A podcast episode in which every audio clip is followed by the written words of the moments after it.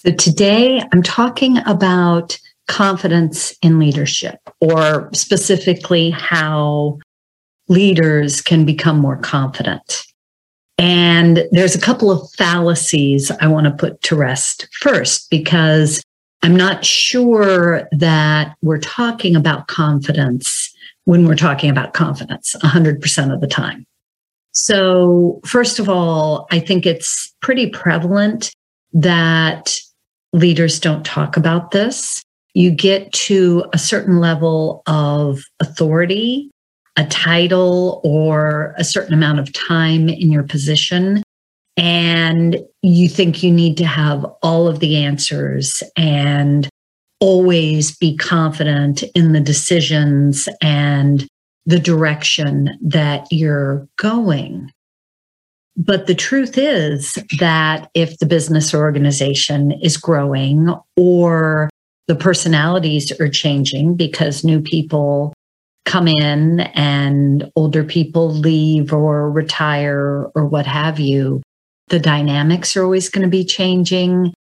So the types of conversations are going to change and the challenges are going to change because we're not stagnant and our businesses aren't stagnant. So just because you've been there for decades doesn't mean that you know what to do moving forward. So, first, I want to define confidence because confidence comes from competence, which means you've done this before and you know you can. So if you're upset with yourself because you don't have confidence in something, particular situation you have to address, ask yourself how many times you've addressed it in the past because chances are good it hasn't come up very often or you'd already be confident at it. Now, there's a few things that can get in our way and cause us to pause when we, you know, we're feeling that self doubt or hesitation or wondering if we're able to make the right decision.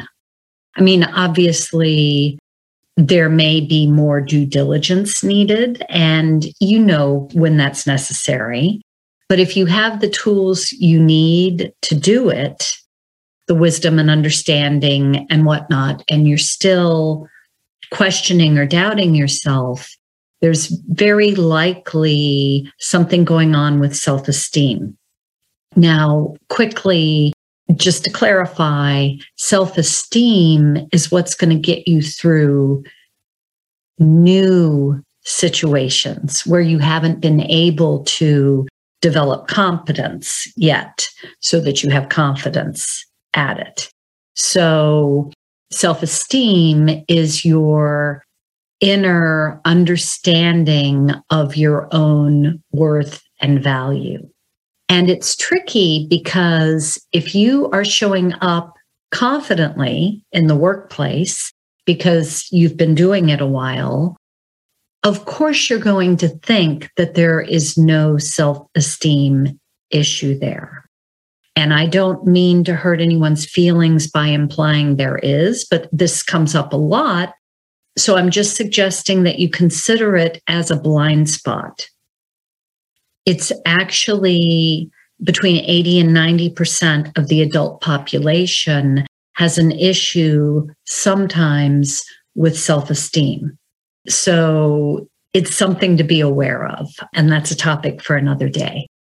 The other thing you can dig into is is there some kind of bigger fear underlying this? Am I afraid of failure or other people's judgment? And there's a myriad of other types of fears that could be going on. But is that under your doubt and your inability to make a decision when you need to? Or maybe you are struggling with speaking up in meetings like you would like to be able to.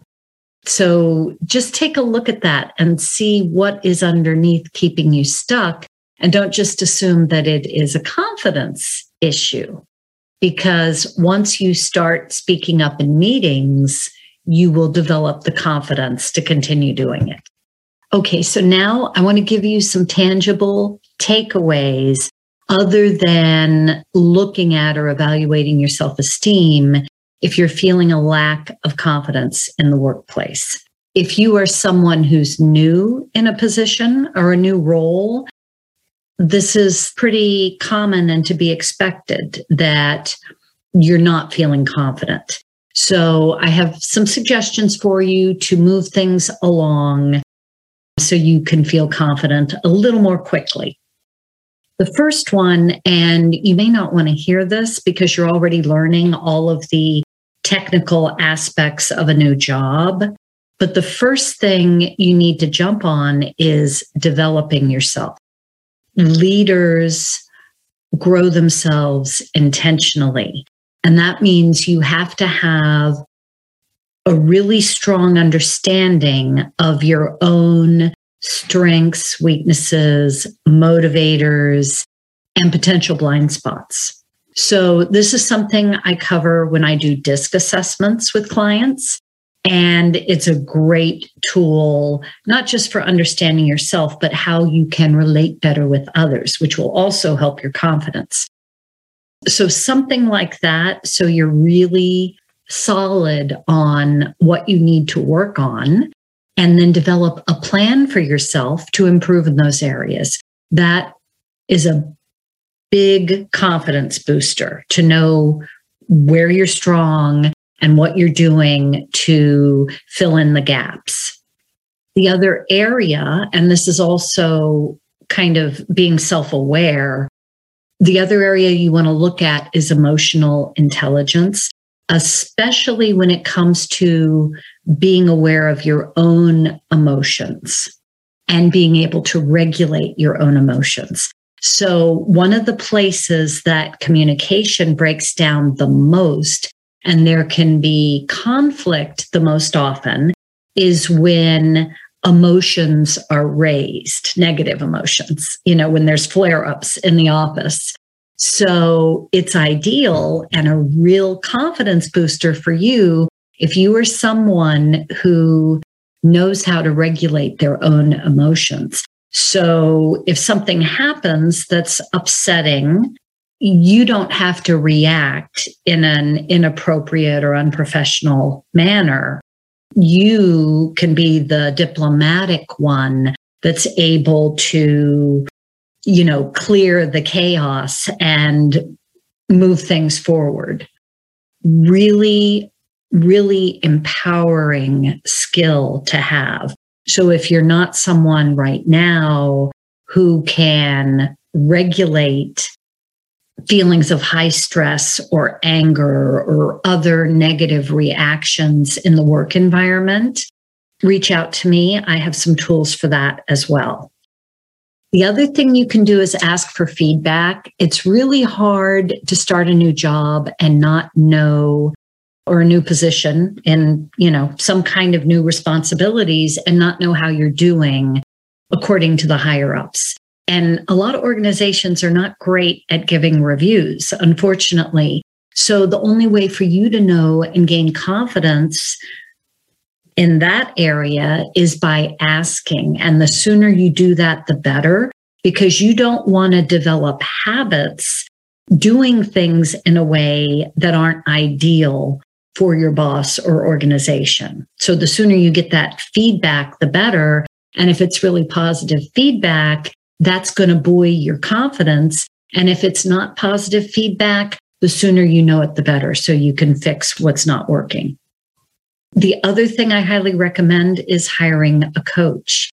And this is really good for helping you see your blind spots and other potential perspectives when you're feeling stuck. And it can also be a confidence booster. The other thing you may want to consider is having a couple of peers, not from the organization you're in, but people in similar positions elsewhere that you can talk to when you just want an ear to run something by somebody and you don't want to ask your boss. And of course, you can't ask your staff for their opinion, perhaps.